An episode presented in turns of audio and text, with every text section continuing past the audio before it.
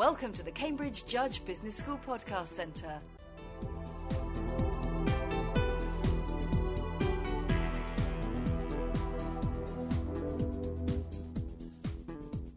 The eyes of the world are drawn to Japan and the horrific scenes of devastation in the wake of Friday's massive earthquake and tsunami.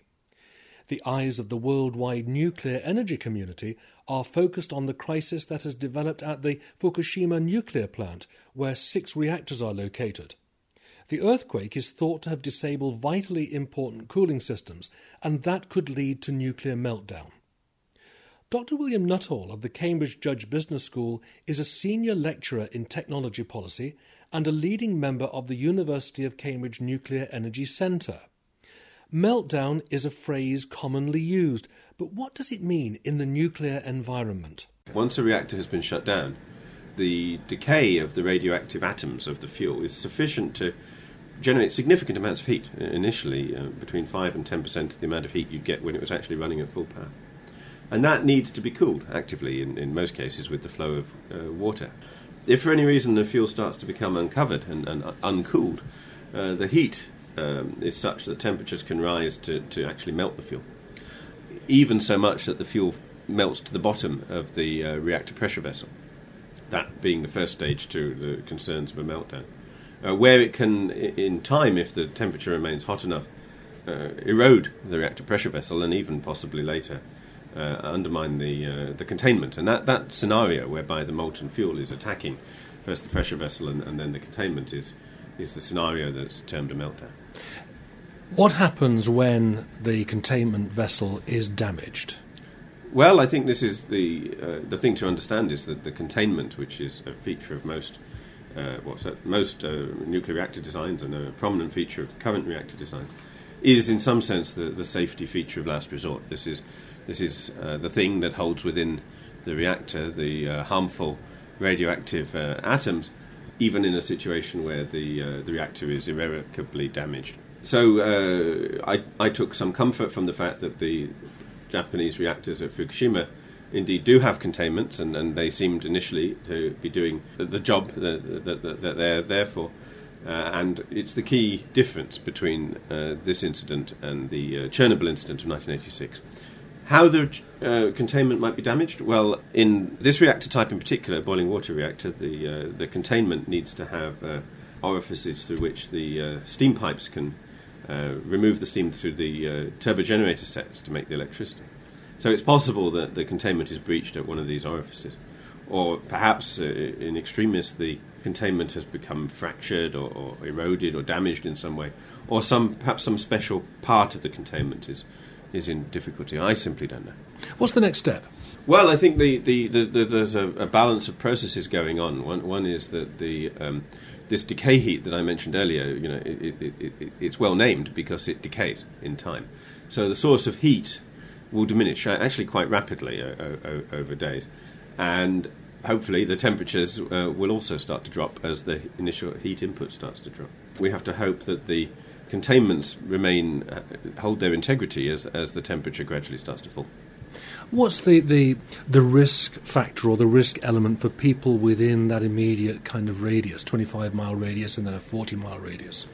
You know, we've seen a sequence of events. We've we've seen small releases of steam initially, and th- that would have, I imagine, have uh, come from uh, water associated with cooling the core. Uh, but that would have been a controlled venting to protect against overpressure, and that, that would have released small, not at all harmful levels of radiation. And then we saw the uh, more problematic scenario of hydrogen being produced, which implied that the core had reached very high temperatures because the uh, the fuel was at a high enough temperature to split the oxygen and the hydrogen of the of the of the steam and water. That was a sign of something worse. But again, would not necessarily be a cause for great concern because it's consistent with this c- containment system, uh, containing the, the, the the vast majority of harmful material. But a containment breach is more worrying. Then it becomes the you know the nature of the containment breach. Can, can it be plugged? Uh, where are the materials going? Uh, do they have access to, uh, easier pathways to the atmosphere? If significant amounts of radioactive isotopes enter the atmosphere, then uh, well, the first approximation distance is helpful uh, as it dissipates, but also you can get a plume uh, forming, which can go for many kilometres.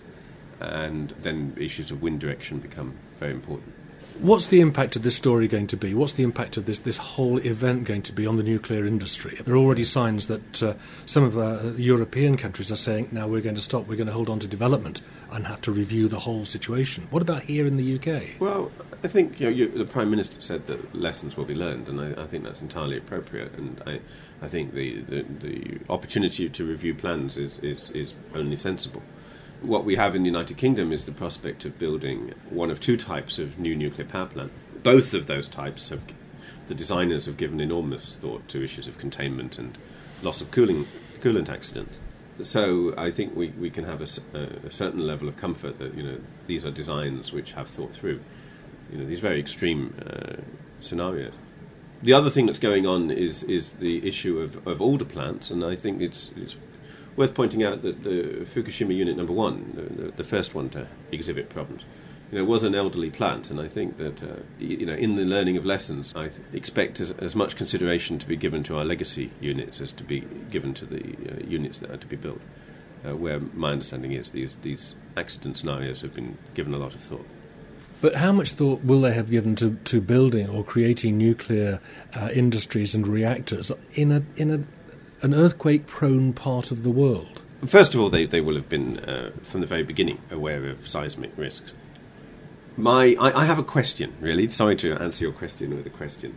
My impression is that the, the earthquake initially took out power grid connections to the plants, of which there would typically be two independent connections to the grid uh, for the power plants.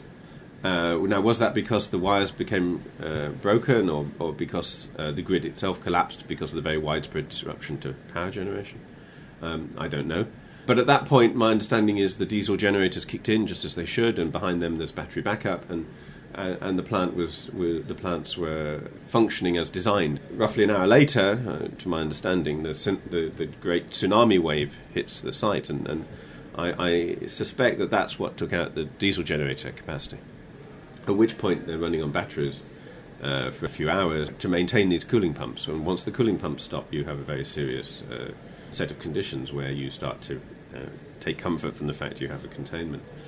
All in a context where you know widespread devastation, uh, disruption to infrastructure, roads, ability to, I imagine, to, to, to deliver equipment. So clearly, a, a massive incident, the earthquake and the tsunami uh, with a tragic and, enormous loss of life. And I think we mustn't, in talking about the nuclear incident, lose sight of the scale of the devastation that is manifest from the, from the earthquake and the tsunami. But my question is, you know, the, the, if the reactors can design, could withstand the earthquake, and separately might withstand a tsunami, um, well, clearly they were hit by both within minutes of each other, and yet it's common cause. Yes, these are both, in fact, the same incident, uh, and presumably some thought should have been given to that. Um, so, did they consider the scenario of a combined earthquake tsunami? And uh, how bad an incident did they imagine? Is this beyond the scale of a reasonably predicted event? Because it's clearly one of the biggest earthquakes to hit Japan. Are you saying there somewhere that you don't think that enough thought was given to a double catastrophe like this? I don't know. I mean, I think the point is that you know is it, it's clearly not, not, a double catastrophe because the, the same underlying geophysical origin. And I, I, I think that, you know, there, as everyone says, that there's a need to learn lessons here. But I think that no one would have uh, wished to get to a situation where you were relying on the containment with, with uh, exposed and melting fuel. The safety culture should have ensured that whatever the uh, imaginable catastrophe, within reasonable limits to extreme catastrophe, but I think you know this is not an unimaginably large event given the local geology. So, so I think that, that, that, that that's the, the set of issues. Do you think that this is going to bring about a, a change of nuclear policy in, in Japan? I don't know. I think that you know this is this story is evolving you know, hour by hour. I think the Japanese people uh, must be very conscious of you know the, the earthquake disruption, the tsunami, the, the, the disruption to the society. Um, there will be lots of consequences of that, and, and to what extent you know they, they devote their particular concern to the future of the you know, nuclear energy. I don't know. I think it's early days. I, I think that you know clearly there's going to have to be lessons learned. Uh, I, I, I, hope and trust that, that this, these, these, incidents are continue to be well short of what was seen in Chernobyl in '86. I think that's a really a different scenario, but, and, and I hope that it continues to remain a different scenario. So it could be that, that many of the lessons learned are broadly similar to those learned at Three Mile Island in '79 uh, in Pennsylvania, where, where the, frankly the containment saved the day. Uh, and it could be that those are, that lesson is learned once again. Uh, in which case, that's not a particularly um, new lesson for the nuclear industry, and one that is well known for the for the, those developing the reactors that might be built in the United Kingdom. Final point from from a UK point of view: is there going to be any direct impact on us? Well, I think that um, we we talked about the, the, the, need to reflect on on uh, nuclear build plans in the UK. Uh, I don't know if that will cause a delay, but I, I think uh, you know, those are going to be United Kingdom issues. I think the other thing that's going to be of interest is uh, the global economy. There's been much talk about you know disruption to Japanese uh, industrial activity, and I think on energy more generally. I mean, the, the Japanese, uh, you know, have have lost by you know managed shutdown or by these accidents a good proportion of their nuclear electricity generation, and so as you've heard, there are rolling blackouts planned across Japan and this puts Japan under energy stress which uh, I wouldn't be surprised if they start looking to increase their imports of liquefied natural gas and of oil for oil combustion for electricity. So, although normal demand for oil is likely to decrease as activity decreases, oil for power will be growing in, in Japan. So, so it'll be interesting to see what the knock on consequences are in natural gas and oil markets. And we might see that at the pump. Noting that, of course, oil prices have, were already high because of the political uh, disruption in the Middle East. Dr. William Nuttall, thank you very much.